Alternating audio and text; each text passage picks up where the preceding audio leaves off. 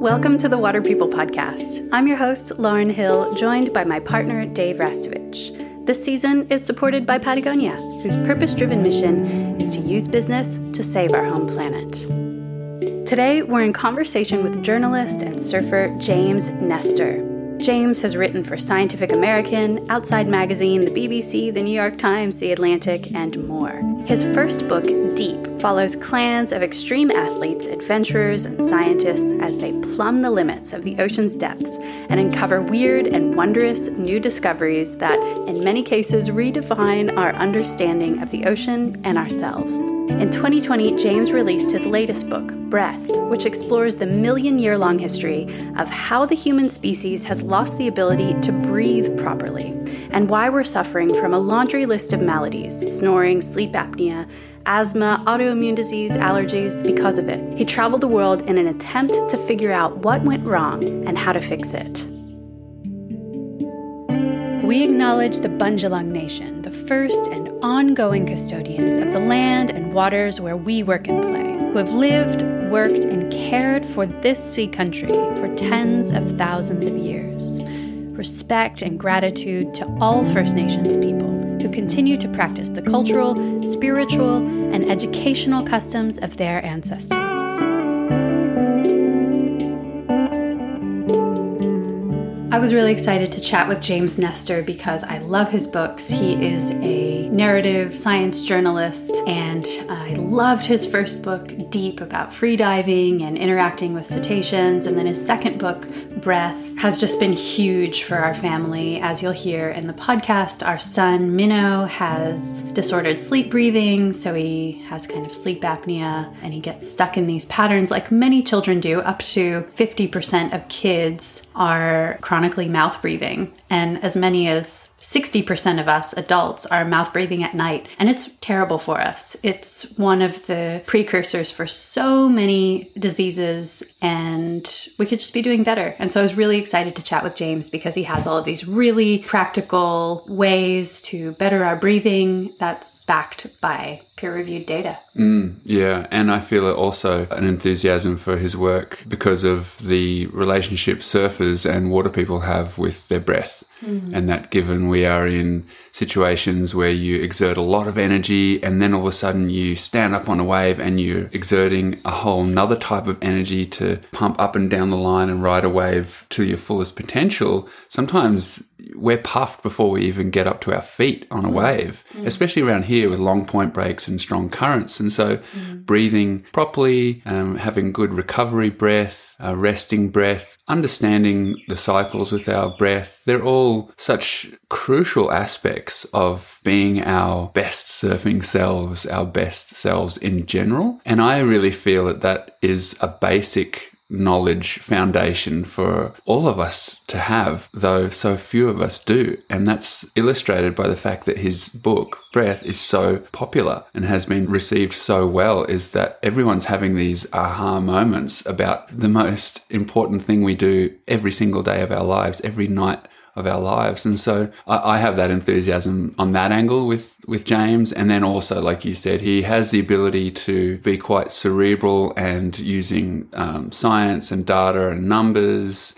and big stats. And then he slips into his own story of applying some of those mm. understandings and how challenging or rewarding that is. And he does that really well. We kept encountering James' book, Breath, specifically as we were going into sort of pediatric sleep specialists, doctors, and osteopaths trying to work in different modalities with Minnow and to better his breathing. And so we grabbed the book and then we reached out to him. And I just feel really grateful to have gotten to sit down and um, chat with him firsthand. But I feel like it was one of another one of those moments for both of us where we were just like, why do we not know this? How can we live 30, 40, 50 years, a lifetime, and not understand how to breathe properly? Yeah, and this makes me think of our day yesterday where we went to visit Geoff Lawton, the permacultural wizard that he is in the hills behind our home region. And we sat down to discuss a future project together, which centers around basic understandings of what it is to be a human here on planet ocean, planet Earth, and that there are so many very basic things about being here in this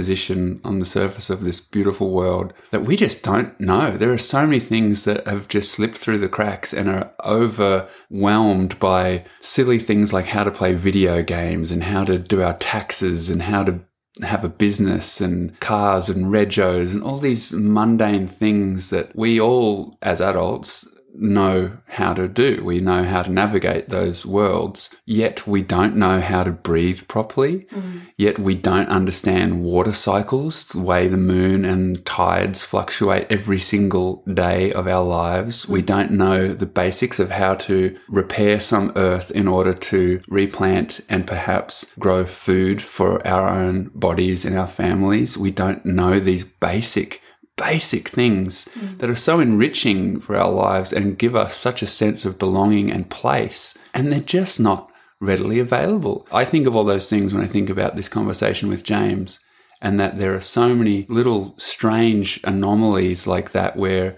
we should all know to be nose breathing. We should all know how to calm our breath. We should all know the strategies to employ when we're sick or stressed or anxiety ridden or about to get a pounding by a huge wave, how to mm. dump all your air and take a big breath in in order to handle that.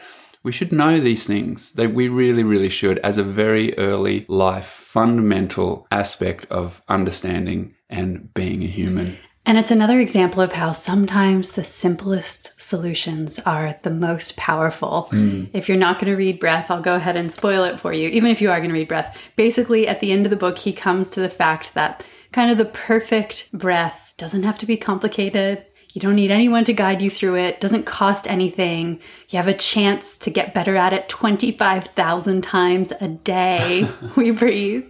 Five seconds in, five seconds out. It's as easy as that. Mm.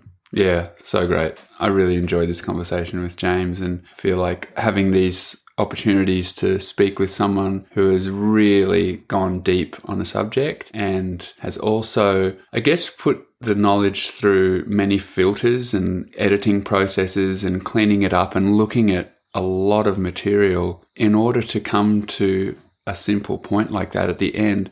But seeing that in this day and age where there's so much information being thrown around in our modern world, especially on the internet, that can seem like it's really verified and, and strong data. But all it is is just someone sitting kind of like us right now in a room spouting some mind noise, and then others really find that quite, uh, I guess, encouraging or convincing and will run with it. But someone like James, someone who is a studied investigative journalist has to go through that process of mm. fact checking everything, looking at things from so many great diverse angles.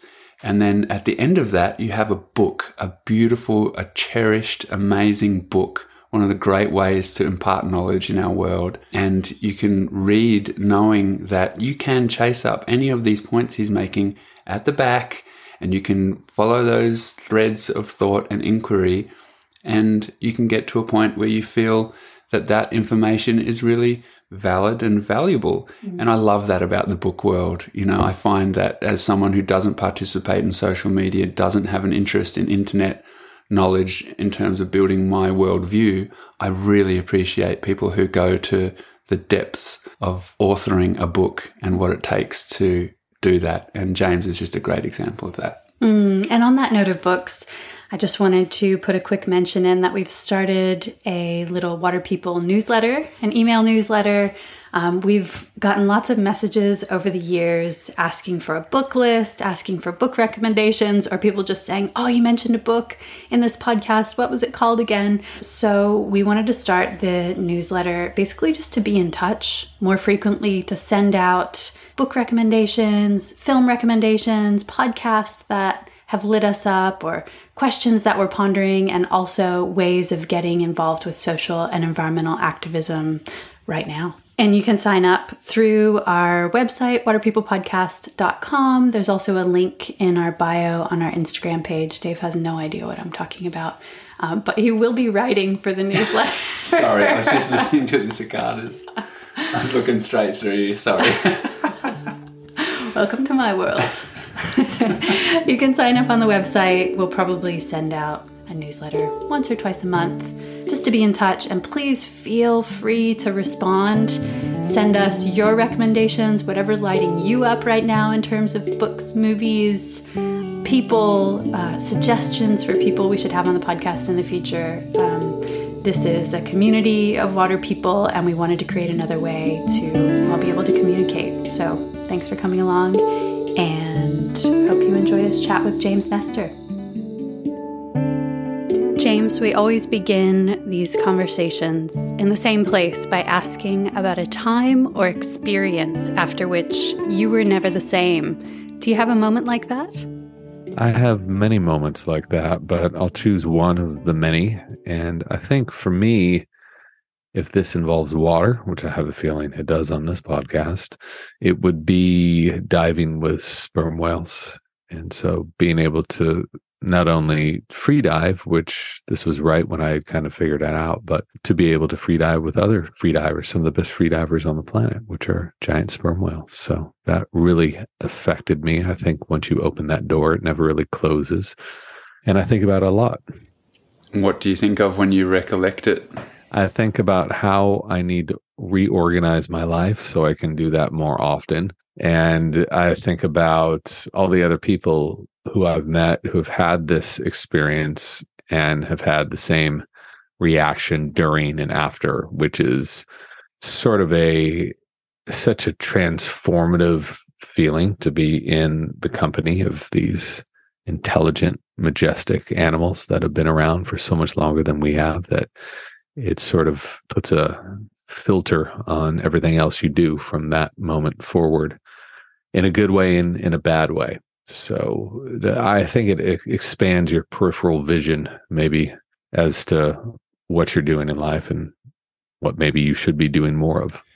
James, I've had a lot of um, cetacean interactions in my life as a surfer um, living on the east coast of Australia and, and surfing around the world for, for many years. And I also hold those encounters with cetaceans at the very forefront of my mind and my body, my memories. And I try every winter season when the humpbacks migrate past our section of coastline here at home to take friends out. And I have a little hydrophone.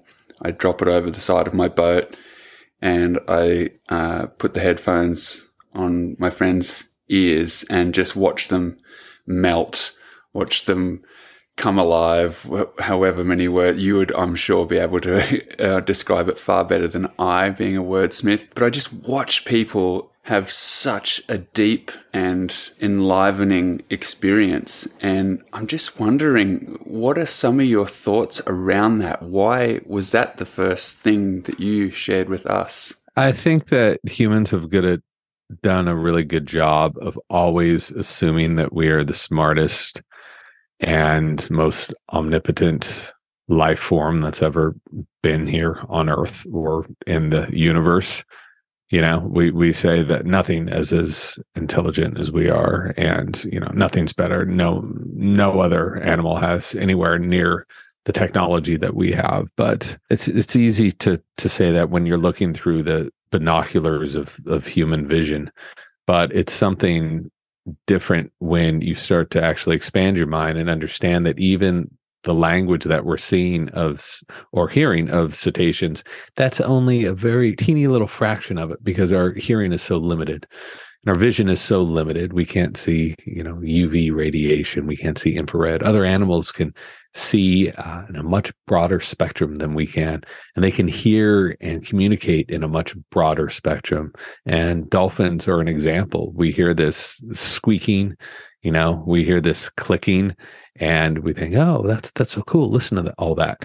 We're hearing a, the smallest little fraction of what they're actually saying what they're actually doing.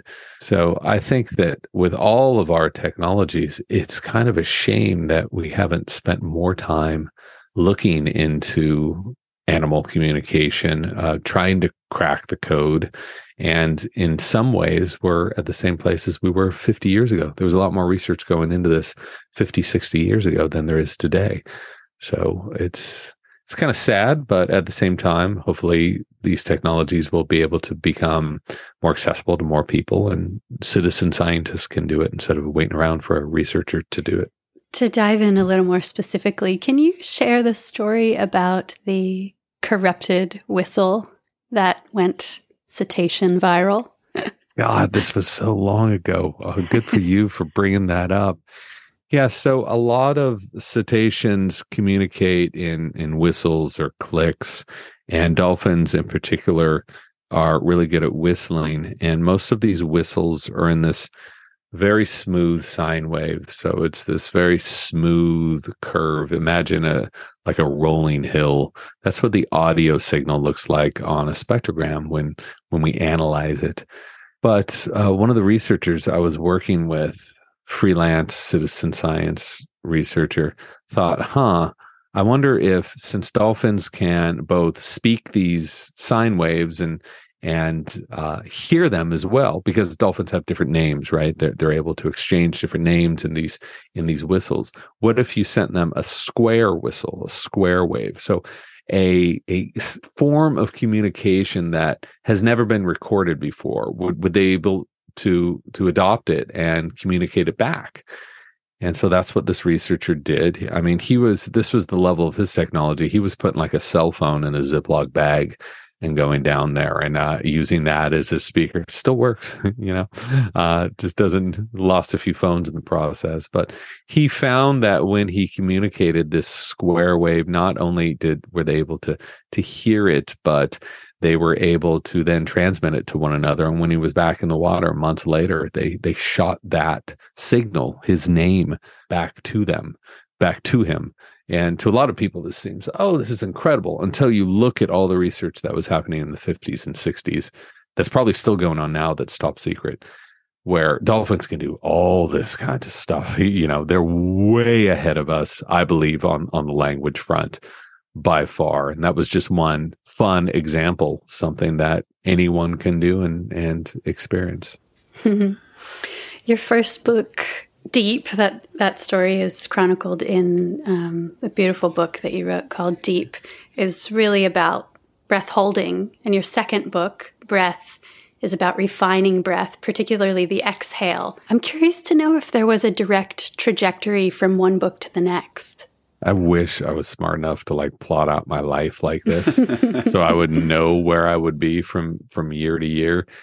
And the weird thing about this is I literally I did not see this connection until people started bringing this up. Yes, uh, you know, the first book there's a lot of free diving, there's some breath holding, but it's really about the human connection to the ocean from the surface to the very bottom of the sea, not just about free diving even though there's a lot of free diving in it because that's a great way of connecting with with the life forms there but it was through these free divers not the competitive free divers but this whole other group of free divers that i learned of these other powers of breathing that you could use breathing to heat your body up and you could use breathing to cure yourself of many common maladies uh, seems impossible until you look at the science and it's totally straight up. So one book kind of led to the other, but not consciously. Uh, an author told me this years ago. He's just like, you know, every writer's books, it's just like you're smoking a cigarette and you're lighting the next cigarette off that cigarette. And maybe that's a really bad analogy for a book about healthy breathing, but I see that now. And and uh maybe smart entrepreneurial people can do that on purpose and plot out the 20 years of their life but i just kind of go with the flow and, and see what what comes up and what's what's legit and what i want to spend years and years studying and that that was a really natural transition for me and how is that transition going for you james in terms of your own health because that was a big part of both of those books your journey from the issues you had with your body at the beginning and how perhaps you transformed so many of those challenges that your body was going through. Where are you at now with that? Yeah, it's funny. You know, I never wanted to have any of that in these books. And uh, I hate reading nonfiction books that the writer, the author, has to always pop his or her head in and tell you about themselves. It just really annoys me. Um, so there was a lot of fisticuffs with me and the editors, but they wanted that to be in there to just kind of show, give a little context. Uh, so we took out as, as much as I, I possibly could, but give a little context. And the context that I was trying to communicate is that the problems that I was having weren't thankfully some rare genetic disease. It was the problems that the vast majority of people on this planet are having. So I was just trying to demonstrate that, you know, I'm as susceptible as the stuff as everyone else. And the fact that I'm getting these things means that other people are too. They probably just don't realize it. What I mean by that is you're talking about respiratory issues, mouth breathing at night, having bronchitis, especially if you're a surfer in a cold climate. That's pretty common out here. Maybe mild pneumonia from time to time. And I kept being told that this was normal. You know, year after year, I was given a fistful of antibiotics sent on my way. The pills work. So they absolutely do but they're not a permanent solution. So you know, the breathing, I specifically did not put this in the book and I don't talk about this very often, but all the issues that I had, I have not had since. So for me personally, it was completely transformative. Respiratory issues, haven't had bronchitis, haven't had uh, pneumonia. Of course, I get colds, you know, and get the flu on occasion, but have not had any respiratory issues. I was having them all the time. And the reason I did not put that in the book is I don't want to say just because this worked for me, it's going to work for everybody else. Everybody's different. So, uh, you know, but we do know with with breathing is you can only benefit from it. I don't know anyone who's learned how to breathe better and has had negative side effects from that. So you can benefit a little or you can benefit a whole lot like I did. Mm, we were especially excited to chat with you, James, because our five year old has sleep apnea. We still co sleep most of the time. And um, I know I long for the nights when he breathes quietly. I don't know for people who are listening if you've slept next to someone with sleep apnea, but just imagine waking up like five or 10 times a night with your child choking or gasping for breath. And that's punctuated by extended breath holds when, as a mother, my body gets really alert, waiting for that next breath to come. So, anyway, I've spent a lot of nights laying awake and listening to breathing patterns over the last five years. And it's taken a while to find um, a doctor and specifically a functional dentist who took my concerns seriously, who got us onto a sleep test. Um, and I was just looking at the data about the links between um, disordered sleep breathing and ADHD and how many kids end up being medicated um, because of perceived ADHD when in fact they have disordered sleeping. And that often presents in children as hyperactivity, whereas adults might be sleepy in the day. Kids just go a bit cuckoo and their brains aren't able to focus in places where that's required, like school.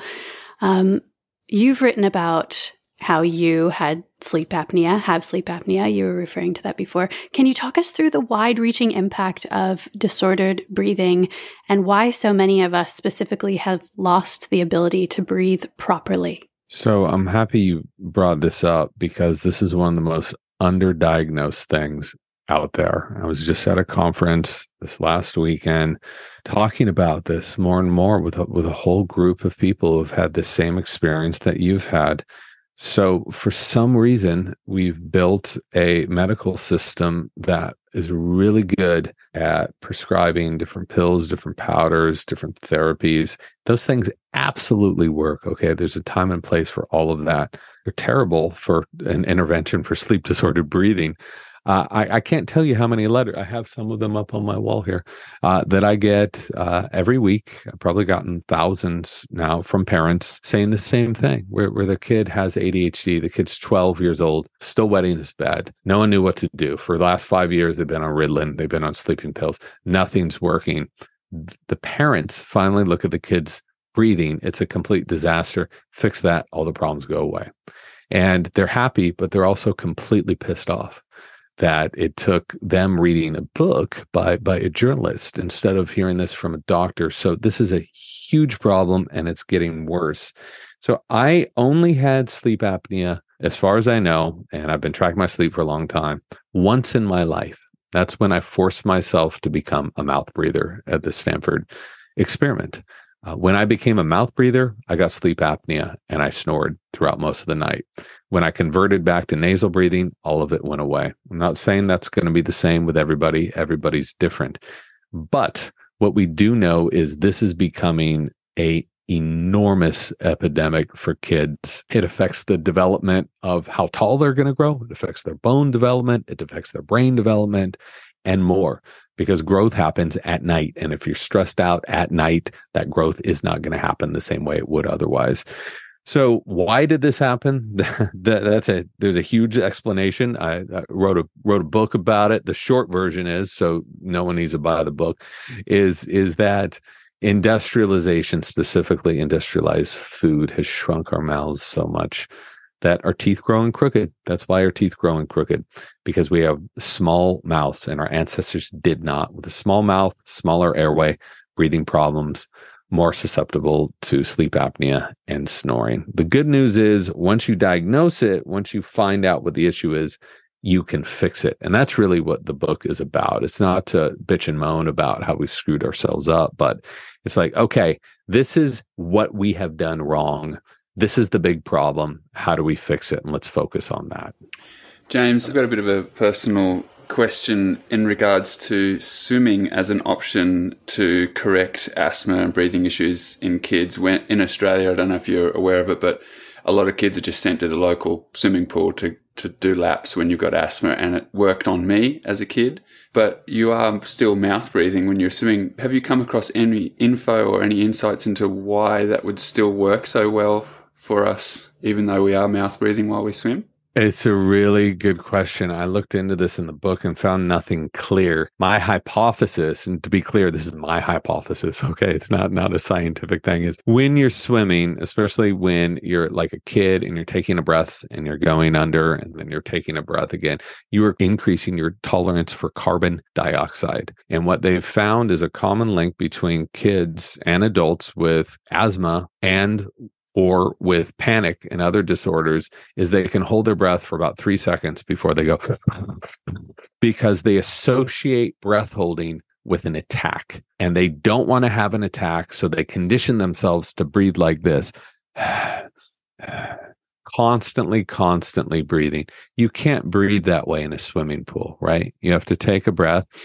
Even if you're swimming strokes you're holding your breath while you're swimming strokes. If you're doggy paddling and swimming up and down, you're holding, you're conditioning your body to become more comfortable with holding your breath. So we do know as CO2 tolerance goes up, which is to say, as you can hold your breath longer, more comfortably, asthma symptoms tend to go down. So much so that I have met dozens and dozens of people who had debilitating asthma who no longer suffer from any symptoms of asthma simply by learning different processes of breath holding and breath control. So I would venture to say swimming fits into it in that way. I will say one other thing really got me rolling here is swimmers also who don't have asthma can develop asthma at a higher incidence than someone else because of the chlorine in the pool. Swimmers tend to get asthma that way. So it's both a cure, but it's also a contributor to the problem. I think if you swim in the ocean, that's the best place to do any swimming anytime. So do that and you can kill two birds that way. Mm. One practice that your book Breath really inspired was observing mouth breathing all around us all the time, walking through a supermarket, walking through the middle of town, and just looking, and noticing how many of us are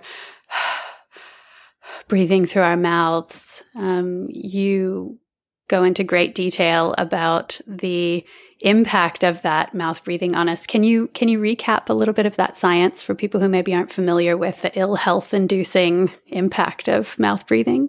Sure. So breathing through your mouth on occasion is totally fine, right? So if you're laughing, breathing through your mouth, if you're doing really extreme workouts, sometimes breathing through the mouth, you know, you're about to suffer a debilitating hold down from a big wave, like take a take a huge breath through your mouth. That's all great. What I was trying to focus on in the book is is chronic mouth breathing. What you're doing the rest of the time that you're not in those states of laughter or in extreme fitness and it turns out that, you know, up to 50% of kids are chronically mouth breathing, and more than 60% of us at night breathe through our mouths. And so people say, well, who cares? I have a mouth. I should be able to breathe through it. And you can if you want, but it's extremely different than breathing through your nose. When we breathe through the nose, we're slowing down air, we are filtering it, we're humidifying it, we're treating it and conditioning it so that by the time it reaches our lungs, that air is much more purified. You know, our noses are the first line of defense. And for people with asthma or panic,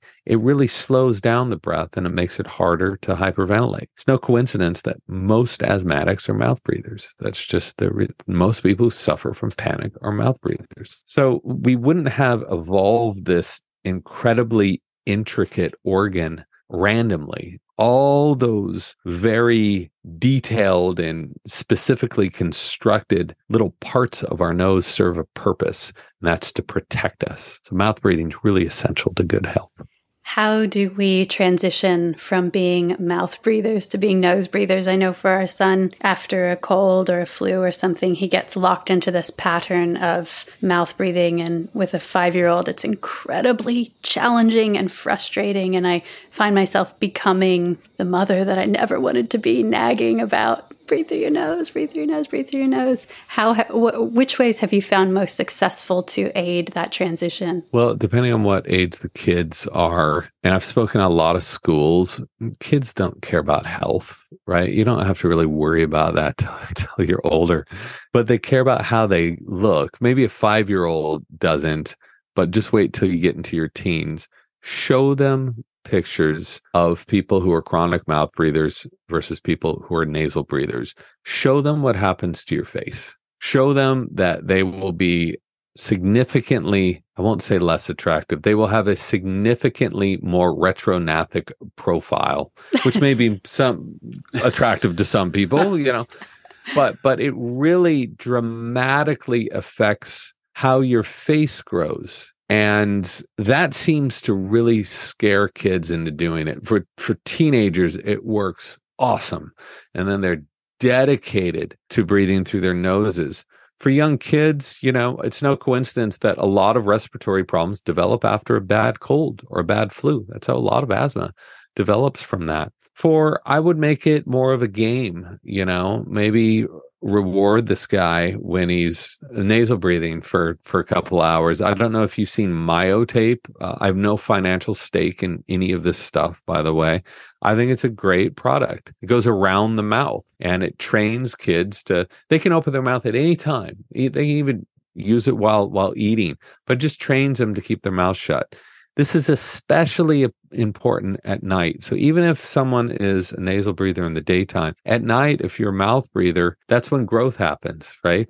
Um, so you are influencing how you're looking every single night you, you go to sleep. So I think it's especially important at night. I think that myotape helps. Uh, I think a reward system could help. I think you know just making them more conscious uh, they'll feel different if they're if they're nasal breathing as well. Humming is a great exercise. Singing songs while humming because that increases nitric oxide opens up the nose. So every kid's different. Every way of convincing a kid to do anything is different. But i try a few few different things and see what works. We um we find balloon blowing up can be quite helpful to do intensively. And also we've gotten on to um, well we Dave specifically um, entices Minoa with um, the way Tony Hawk does things because Minnow really likes to skateboard. So we talk a lot about how Tony Hawk skates so well because he does it with breathing through his nose. And we also so have true. Yeah. we have an oral appliance too. We've gone down that route, so he um, is kind of the breath is directed through his nose more directly and it will be easier, you know, once his palate develops wider, it will be easier for him to become a nasal breather. Just get him up to, you know, 10, 11 when he starts worrying about his looks, showing those pictures. And I'm, I'm telling you, it works works pretty well. From what I, I'm, I've never been on TikTok ever, but apparently all this Gen Z people are just posting stuff about you know proper tongue posture now, nasal breathing, what it what it does to your jawline, what it does, and I think it's great if that's what it takes to get people to shut their mouths. Then it's Yeah. cool. Oh. We've also had really great luck with Buteyko Yeah. breath work. There's Mhm. free exercises online. I'll post a link to that. We found those the most fun and engaging way to have a five year old do breathing exercises. And we do them too. And the good part of that is that Buteyko exercises, which are just essentially breath retention, breath holding exercises, they're really good for being in the water too, whether you're a free diver, whether you're a surfer, whether you're a swimmer, because they condition your lungs. They allow you to tolerate more CO2. They allow more oxygen to get into all of your cells throughout your body. And so everybody wins with that. Those exercises, a lot of them are not pleasant. I'm sure you're you're realizing breath holding is not pleasant, but if you make a game out of it and if you see the results from that, I think people become a little more convinced. Hmm. I'm I'm really grateful that we've gotten to dive into this, and I can totally back up what you're saying, James, about the teenagers. Because at our local skate park a while ago, I was there with our little boy, and I had to go pee, so I went to the toilet, and in the toilets, written on the side of the wall was, you know, Billy Bob or someone, someone's name. And it said Billy Bob is a mouth breather.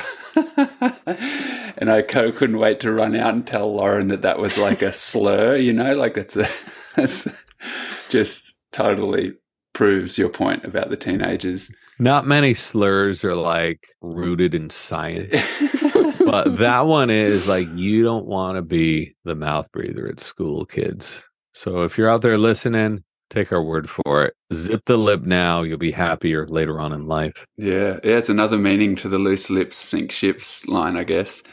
Um, I, I'm stoked we went there, and I'm really itching to go back to the cetacean realm. Um, because Can I ask a question before you go there? sure. You're a few years out from writing breath. I was really curious to know what practical learnings about breathing have stuck with you and what difference they've made in a practical sense in your own life. Yeah, you know, when people ask this question, they expect me to come up with some extremely mysterious, convoluted, detailed answer because that just makes it all seem that much more legitimate. But I'm going to really bore you here and say the most simple, pragmatic steps will make the biggest difference by far. I think the most important one is to become an obligate nasal breather. Everyone's just like, yeah, you already said that 20 times, but it's one thing to say it, one thing to do it. It can take a lot of work to get there. You'll feel the difference. Sometimes it's weeks or months. I think breathing slower. I think becoming conscious of how you're breathing when you're walking and exercising. A good one to do is in for four steps, out for six steps. Just try walking around that way for a half an hour. See how you feel. And if you want to really bump it up a bit, breathwork practices, hyperventilation practices, Kriya, Wim Hof method, pick whatever you want. Science is very clear on those. I get a lot out of doing Kundalini practice, various pranayamas, and I think other people do as well. So you can't just, as Westerners, we just want to like go from zero to a hundred all the time. So when people hear about this, they're like, "Yeah, sign me up, dude! Three day retreat. I want to go all the way." You have to get the pragmatics down before you can do that. Otherwise, you're gonna be breathing wrong. You're only gonna get half of what you could get out of this otherwise. So those are the my go-tos. I know that's probably not what you wanted to hear, but uh, those are the things that that work for me. You can make it as complicated or simple as you want. Are you still wearing an oral appliance at night? Such a good question. You know, I wasn't. I did that as kind of a journalistic experiment and experience. For a year, I did it. I was religious about it. We took that scan before and after. I had all this crazy bone growth and airway growth. And then about five months ago, I heard from Ted Belfor. I was going to New York. He's like, Well, how's it going? You know, you've been wearing it for three years now. And I'm like, Ah, no, I haven't. I've been wearing for, you know, I wore for a year. So I took a, a, a couple of years off, but he convinced me to get back on it. So I took another scan. This was about two and a half months ago. And I'm going to, in the new year, I'm giving myself till the first, and then I'm going to put that stinking thing back in my mouth for a year uh, at night and see what happens. It's only at night. How did the scan go? Did it show the retention of that growth that you grew? It it did? Yeah, yeah, Surprisingly, it did. Wow. It was you know just like with with natural aging, some areas were starting to de- deteriorate a little bit, but most of it stuck. And from what he told me and what another researcher told me is once you start generating that, the body's just like, oh, okay, I can't shut this down. This is just part of the factory now that we have to keep building. So I'm curious. I don't think anyone's ever done this where they've hopped on it, hopped off for two and a half years and hopped back on. So it, will be fun. I mean, looking at the results, it won't be too fun wearing this thing every night, but uh, you know, that's life. I, I got a lot of benefits from it. So uh, I'll let you know next year what happens. Mm. Sounds good. That's great. Well, good on you for doing those experiments for the rest of us to learn from too. Very kind. Apologies for interrupting the conversation, but we'd like to take a moment to recognize the generous folks who help make this podcast possible. Sunbutter Skincare is committed to protecting people and the planet. They make vegan, reef safe SPF 50 sunscreen packaged in reusable and recyclable tins they're also the world's first certified palm oil free sunscreen brand. Check out sunbutter.com.au to learn more about their skin and ocean friendly lines of sunscreen, surf zinc, and skincare. Thanks also to Gary McNeil Concepts, who make cosmic surfboards for cosmic people. Gaz's boards combine recycled and plant based materials that are built to last without sacrificing performance. To learn more, head to GaryMcNeilConcepts.com. The cetacean world is special one for me. The, the encounters I've had that just don't seem to fit neatly into a, a very rational, logical sort of explanation seem to just always be happening with these creatures. And I was just wondering if you had continued any I guess, inquiries or adventures in that world since the end of your book, Deep? Um, I wish I have had more time to spend on more of the research side. You know, I spent a lot of time, months and months, helping to boot up this thing called Project CETI, which was awarded a, a TEDx Audacious Prize and now has a lab set up in Dominica and, and five years of funding. Um, so that was cool and now that's kind of on autopilot i had to kind of step out of that um, the academic world and academic infighting and academic egos are just not where i want to be. I really hope that those guys focus on the animals and less about themselves um, and I think that's going to happen. There's some really good people involved in that. So on the research side, less so. On on a personal side, I was just out in the Azores a couple months ago with Fred Buyle, who was a character in in Deep. Um, so it's it's cool, like meeting these people ten years ago, still being in contact. And lo and behold, the first thing we did was get in his boat and go dive with some rays and some fish and some sharks and it was just like you know no time had had passed and that's such a special place for me to be in the water to be away from everything away from my phone away from computers and just be locked into that zone. I don't get that opportunity as often as i like San Francisco, there's really no free diving here. And I've been all, you know, traveling and researching with a completely different project. So it's at the top of my mind whenever I'm in a place that has clear water. It's the first thing I'm looking up. How do I get a wetsuit? How do I get someone with a boat? How do I get in the water and, and mm. take a dive? Mm. I'm really interested in the area of tech and technology and putting it in its place in our modern world, uh, not assuming that it should always be present in all of our endeavors. And I really loved in deep the adventures of freedivers and the world of research joining together. And I just wondered if you would be able to share a little bit of that for people who are listening who may not have read your book. Sure. This is one thing that's continues to be pretty frustrating to me is the academic world, uh, people who have been taught that they cannot get in the water with the animals they're researching and view that as is illegal um, and as unethical. Uh, they are still in power and resisting this. So even with this new project, freediving was a big part of it. I don't think it's ever going to see the light of day. I think these other people who live their life, they're marine researchers, but live their lives on, on the deck of a boat, you know, in a fleece jacket. And I know that because I hung out with them for years. I'm not saying they're doing bad research, but my God, don't you want to be connected with the thing that you're studying? And I think that there's different kinds of information you can get when you are having your own communication with one of these life forms. There's there's stuff that you can do outside of it where they don't know you're there. That's very valuable. But there's something extremely valuable of being face to face with them and having them interact with you that will always be disavowed um, through the larger academic circles. The reason is, I think, because a lot of marine biologists don't know how to freedive. And I think that they're threatened by the people that do. Uh, I can say this because I'm not a marine biologist. They're not going to take away my, you know, my license or whatever. But uh, it's extremely frustrating that we're, you know, at the cusp of mass extinction in the water, and these people are still having these weekend long conferences. Uh, ridiculing freedivers and ridiculing citizen scientists who are trying to move this thing forward in a different way. Mm. It makes me think of the skeletal system in cetaceans and the hand like bone structure in their fins and the myth and you know it's kind of cringy the new the new age circles that speak of you know, mystic cetacean messages and everything. Um, and it is, it's a bit cringy. I find myself going there all the time, but that is one area that I just have to, my mind just goes to is thinking about that ability to have hands, to create tools, to manipulate your local environment to such an extent that it becomes detrimental to oneself that you look at cetaceans and those bones and if there was a point in time in their evolution where they realized it wasn't worth it. It wasn't worth having those.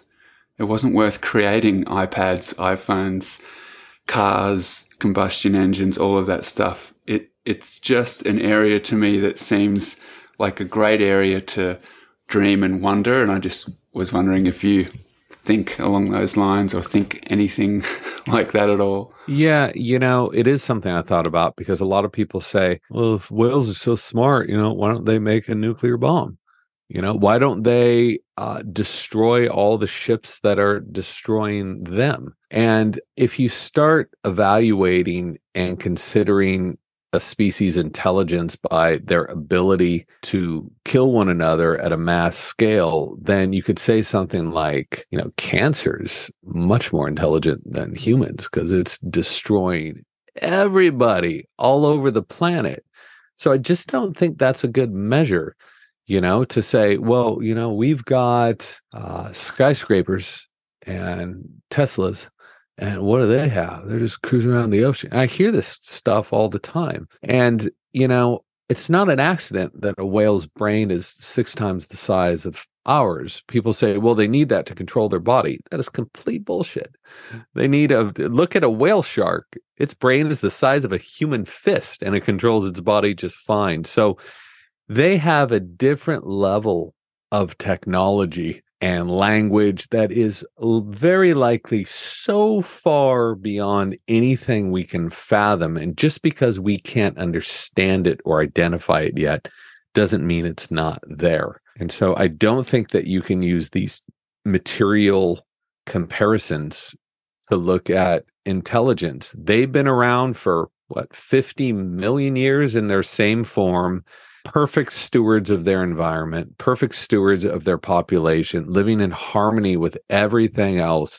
That to me is the biggest sign of intelligence. And they're schooling us in that department. Beautifully said.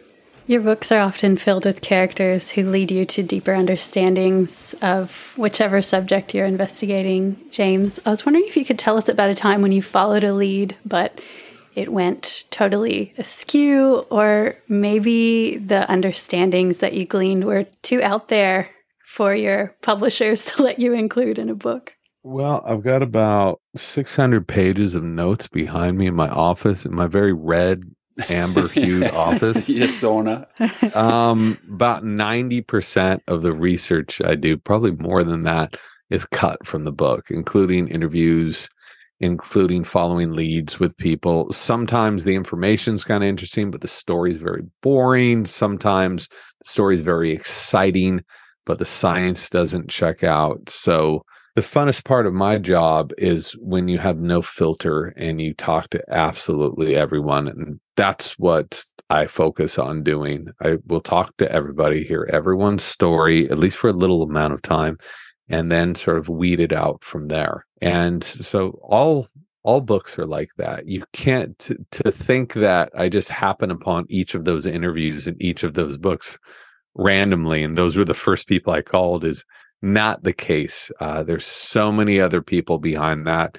A lot of people get pissed off when, you know, I spend a day interviewing them. They're like, where's my interview? And, uh, you know, these are just the decisions you, you have to make. So it happens all the time, but I don't mind that process. People think it's, well, you waste so much time. I don't think that's wasted time because you talk to 10 people and if one of those interviews is just rock solid and those people are solid then you know you've done your work to find the the diamond in the rough there and and the person that you want to spend weeks or months learning about various mm. levels we recently had surf filmmaker Nathan Oldfield on the podcast, and he spoke a lot about the challenge of trying to balance his day job as a school teacher uh, with his dream job of being a full time filmmaker. What does that trajectory look like for you, making writing your full time gig? Well, it wasn't for a very long time. I had a respectable job at a respectable company, wearing respectable clothes and respectable shoes. And I did that for years and years and just wrote stuff on the side. You know, um, I wrote things on weekends, I wrote things at night. I was just writing magazine stories because I loved it because you could fall into these worlds. You'd have an excuse to go interview these people and travel and go have these adventures, then come back and write about them. But you didn't have to live in that world for too long. I just thought it was the coolest thing. I, and I also realized that there was absolutely no way you could make a living doing it. Maybe if I lived somewhere else, but San Francisco is very expensive. And, you know, I wanted to be able to support the things that I like to do. So it wasn't until like 10 years or something of doing this moonlighting that I finally had enough work that that I cut the cord. And then I just wrote for for magazines. The books happened organically. I never thought I'd be writing books. They just the stories got too big for magazines and they became books. And you know, so kids out there don't don't follow my path. It's filled with misery, long nights wondering where your next paycheck's going to come. Uh, but you know, I just I felt a calling to it, and it's something that I never take for granted now. I think that's the the good part is I appreciate it every day that I'm able to do what I do. And considering all of that, what do you read? Who do you read? That keeps you afloat among all of that. Considering you say it's you know kids don't don't choose this, it's full of misery. What do you what keeps you afloat? Uh, it's it's funny because when I'm not working on something, I'm so sick of reading that I just read shorter things. I read mag I still read magazines. I'm one of those weirdos. And I read things that I can finish in one sitting because I don't want things sitting around. I don't want the feeling like it's it's there. It's like you forgot to read me. It's time to read me. I don't want that onus. So nothing uh, very interesting. Uh, again, I, I read Sunday papers review sections of Sunday papers and, and a lot of magazine stuff. When I'm working on a project, I, which is most of my life, I'm reading things exclusive to that field and I'm reading them all the time. Occasionally, I'll, if I'm on long flights, I'll find a fiction book definitely not a nonfiction book to relax into. I try not to read things that are too closely associated with what I'm working on because I notice it rubs off on you too much and you either feel uh, inadequate or you feel like you're ripping someone off. And I just think that that's a, a bad zone to be in. But when you're reading fiction, it sort of sparks that creative side of your brain to want to bring some of the, the mystery and adventure of a fiction story into nonfiction. And, you know, keep the movement there. I most of the books I read, this is going to sound really judgy and shitty, but they're extremely boring. Uh, they're filled with great information, but they're really boring. So, all scientific papers, the information is thrilling, but my God, they're so hard to read and they're so boring. So, That was a terrible answer. Edit. We're going to redo that one. What am I reading today? Uh, James Patterson. I'm reading, you know, James- stories about the ocean. I'm just reading books associated with the wonder of the ocean.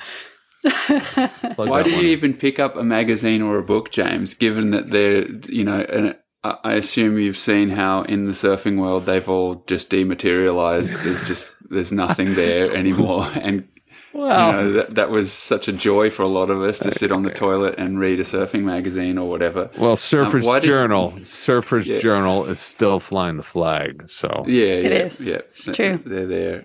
Uh, what's the point of doing that? Like right now, when everyone uh, has the opportunity to read, you know, streams and streams of streams of of text on a screen, or to just hold one book that has one idea that someone has deeply dived into, like yourself. What motivates you to to go to that world, to keep turning up in that world? I think be- because of what you said, we're so focused on the bullet points, but the bullet points are important. Okay. Those are the things a lot of people remember. But unless you understand the context behind these bullet points, you're never going to remember this crap ever. So, especially I've noticed when it comes to health, read a health book, it's just filled with bullet. You do this, you do this, you have to have this at this time day, you do this, this, and like, cool, cool, cool. Yeah, it makes sense, makes sense. Okay. Yeah, I'm all into it next chapter i've completely forgotten it so i think that it's easier to to tell someone a story about something that puts them front and center right this is about their bodies and allows them to explore the world that that story came from that that hack that that health tip came from so that they retain it this sounds super cliched but if you paint a visual picture of a mouth breather, of whatever, people will retain that rather than being scolded. A lot of books, science books like to scold you, health books. You're doing this all wrong, man. Come on, eat this way, like no carbs. So uh, I I just think it's a different way of telling stories. I don't know if it's too fitting of of these times. Things are changing, but at the same time, maybe we've reached peak bullet point and people want to slow down into something. Uh, I think one thing that was really inspiring for me, you could say this about movies or miniseries or whatever. People like, oh, it's just all crap. It moves so fast. You can't retain anything. They're not immersing you in these worlds. And then my octopus teacher comes out, the simplest story, slowest story in the world, and blows everyone's mind. And it's going to stay with people for a very, very long time. So it's harder to do that. It takes a lot of time and patience, but I think people retain it and it's it's much more fun for me than to write bullet points to immerse myself in these worlds and a lot of the worlds are stale, but some of them are really in my opinion are really interesting and if I'm interested in it, and my editor's interested in it, we think, "Huh, maybe someone else might be interested in it as well." Oh, our brains are hardwired for the narrative arc, aren't they? They they resonate in way in ways that uh, in ways that data doesn't quite land. James, I was so curious to ask you. You're speaking about the you know the time and the dedication it takes to put these books together to wade through the research. How do you know when the story is the one that you're willing to devote years of your life to? Is there is it a is it a gut feeling? Is it a sense? Is it just that all the science is aligning? What is it for you? Well, I have two answers to this. So, writing a book, I've always sort of compared it to packing for a big trip. You were never done packing for a big trip. You can have your suitcase open and go, oh, I'm going to take this out. Oh, I'm going to put this one in. You kind of need someone to police you. Uh, you need an editor you can really trust that says, it's time to turn off the faucet. Okay. And it's time to, to look at what you've had here and start doing the real work. So a lot of people put off the writing work because they just want to constantly research. Um, so there's different ways of writing, but there's there's writing books that are like of this moment. And you got to get them out real quick, and those are big money makers, and they're they're great. But I couldn't imagine, especially having worked like a real job, to then dedicate five years of my life writing and pursuing something that I wasn't interested in. I think you can pick up these books and you can tell within a f- few lines if someone's dialing it in. And I hate that feeling. It feels like I'm being ripped off. So uh, it has to be something that I'm utterly fascinated with and that I really want to understand better. And that takes years and years to find these these subjects, which is why I think one of the reasons I didn't write, I didn't even think about writing a book because I never thought I'd have a, a subject that was good enough for for writing a book, you know, until it presents itself. I don't think you can find these either. I think that you have to be out in the world and they come to you and they develop on their own. What's capturing your imagination right now? Mm. So I'm finally, uh, you know, this last book, Breath, has been out for a couple years. I've basically been on tour for for two years, uh, which has been incredible and awesome. Um, but I'm at the state now where I really want to come into my dark, weird office here, turn it all off, and to get back into a, a, deeper, slower, focused zone. And I usually don't talk about stuff I'm I'm working on, but I'm I found something. It's found me actually because I was not looking for it. That is absolutely blowing my mind right now that I wake up every single day and I'm so frustrated with all the other crap I have to do because all I want to do is to get deeper into this world. So it feels great to sort of have the luxury of doing that of flipping the switch um, into writing mode and and man, I love it. I just love I love the travel. I love the research. I love talking to these people. I love the process and I've missed it. So it feels good to be back home. Mm. That's fantastic. Do you put the red light on when you need to write like that?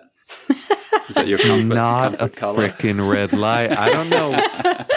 So you know what? I'm going to show you my. Anyone listening at home, I'm going to show you my light. You can see this is an owl. It's a ceramic oh, yeah. owl. On top of it is a regular lamp. It's not a sexy red bread. bulb inside of you. Yeah, yeah my wife was, getting, was getting rid of this, and I said, "You're not getting rid of that. You saw it, and now you see me, and I'm all red." You've so, had a lot of sun in San Francisco. It's a very sunny place. That's right. Weird is, is going on. so, is your relationship with your editor really horrible? Is it like the check in person at the airlines that makes you pay for all your excess baggage and you, you curse them? Or is it different than that? My, you know, strangely, and this is a real rarity, my agent is my editor and my confidant. And I've, she's been my agent for 12 years a lot of agents are like realtors. They just want to move stuff and sell stuff. But she is the best editor I've, I've ever worked with. I hope she's not listening to this. That'll be really embarrassing. Um, also, inflate her ego. She'll go elsewhere. So I, I won't share this with her if you don't. But uh, she's she's the one that tells me when to shut up, when to when to do this, when to do that. I sometimes push back a little bit, but she's almost always right and so I listen to her. Um, and I really think if if I didn't have her and her acumen, and she cares passionately about books, about the process of writing books, about her writers' careers, and uh, that means a lot. She's a friend, and uh, yeah, uh, I would like to think that I would know when to stop, but I, I, probably wouldn't. I never know when to stop packing my bag, and so mm. I probably wouldn't mm. wouldn't know when to stop writing a book. Mm. James, what role does surfing or getting in the water play in the midst of research and crafting a new book? I have this is God, I'm just filling you guys up with cliches today, but I really do come up with the best sort of breaks to problems when I'm out in the water, when you're not in front of the computer, when you're not trying. I think that's typical of other people get that while they're jogging. So I don't think that's very unique, but it's something that I connect with that resets me in so many ways. Um, you know, I'm here in San Francisco. It's really, really cold now, but there's something nice about that too, because you can be out alone in the water in a city. You know, it's still 15 minutes from from my house, and then I'm back in the city. So it's it's just something that's ever present uh, with me, and we're plotting, you know, possibly to move away for a, a, little bit. And the very first thing that comes to mind was like, okay, let's look at where the surf breaks are. Let's look at our proximity to the ocean. And then those are the places I'd, i consider moving to. It's getting harder and harder, though. I mean, my God, everything is crowded everywhere. I just think of 20 years ago. I think of now. Costa Rica is insane. Mexico is insane. Now I sound like a really old man. San Francisco's insane. And this used to be the most desolate, hard, miserable place to surf. And now it's just filled with people. Good for them, but bad for me. The, the beach there Ocean Beach is notorious as one of the hardest paddle outs in the world at size.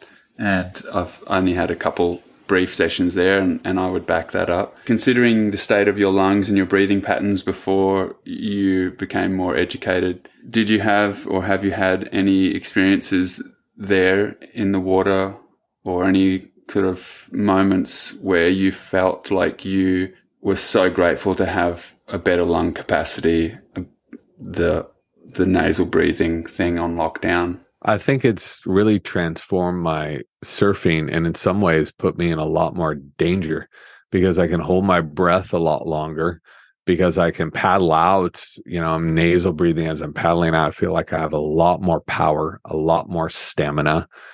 I'm less nervous about taking a big fall because I know how to relax my body when I'm held down and by virtue of that, you know, I've broken a bunch of boards, some really scary experiences. So, so I, am not sure it was the, in, it's absolutely benefited me being out in the water um, as a free diver, as, as everything.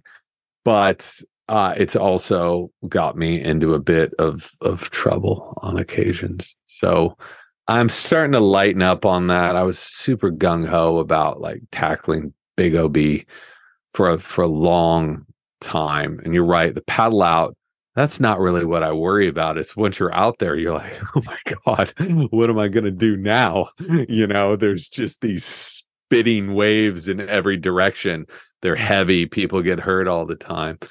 So um I'm mellowing out a little bit, but trying to get out there and, you know, constantly be pushing my my boundaries. But, but breathing is I, absolutely essential. You can push through the pain, you can force yourself to hold your breath.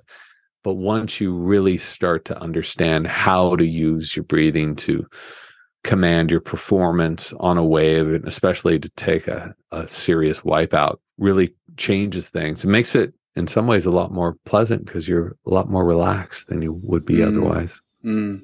I have a tendency, and I did this this morning. I was surfing at a local point break where we live, and I had to paddle really strong to catch this one wave. And when I stood up, I had a bit of water in my mouth and I breathed it all out in a big puff. And as I stood up and then closed my mouth and continued to ride the wave. And it's one of my favorite things to do when I surf. And I don't do it consciously all the time, but just seems that on those more difficult paddle in moments into a wave that that just happens. And it was after reading Deep a second time that I really started to notice what effect on my body that had when I closed my mouth after doing that exhale when I stood up instead of staying in the ah, like full tilt surfing face that most of us have.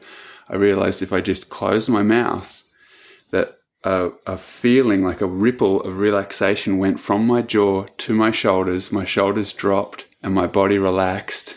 And the shock coming up through your board into your feet, into your knees of the bumps on the wave, all of those motions just stayed down in my legs, and the rest of me was very relaxed. So, thank you for writing everything you've written in both books, Breath and Deep um, because that's been a moment for me where I've seen that play out in a way that I wasn't forwardly thinking about. And I don't know if you have any thoughts around any any of that, but definitely want to say thank you.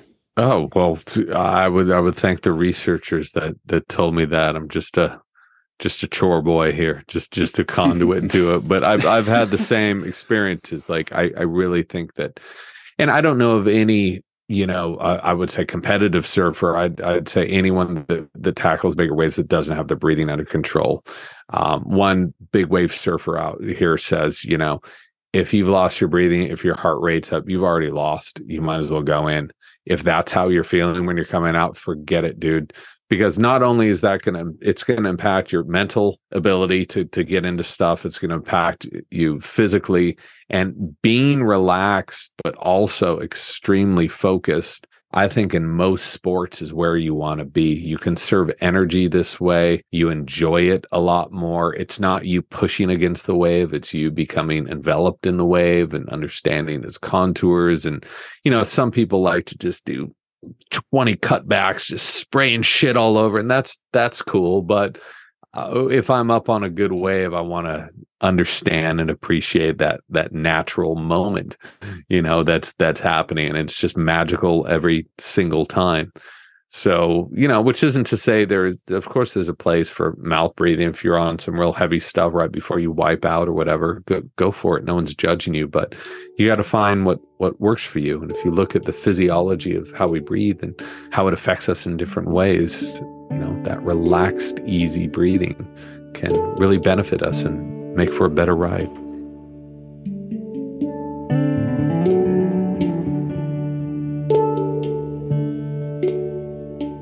Thanks for listening with us today. If you have a spare moment, please leave us a review or consider sharing an episode with a friend. Both help us to find the very best stories from our global community of water people. This episode was edited by Ben Alexander. The podcast soundtrack was composed by Shannon Soul Carroll, with additional tunes improvised by Dave and goofy footed legends Neil Purchase Jr. and Christian Barker. We'll be continuing today's conversation on Instagram, where we're at Water People Podcast.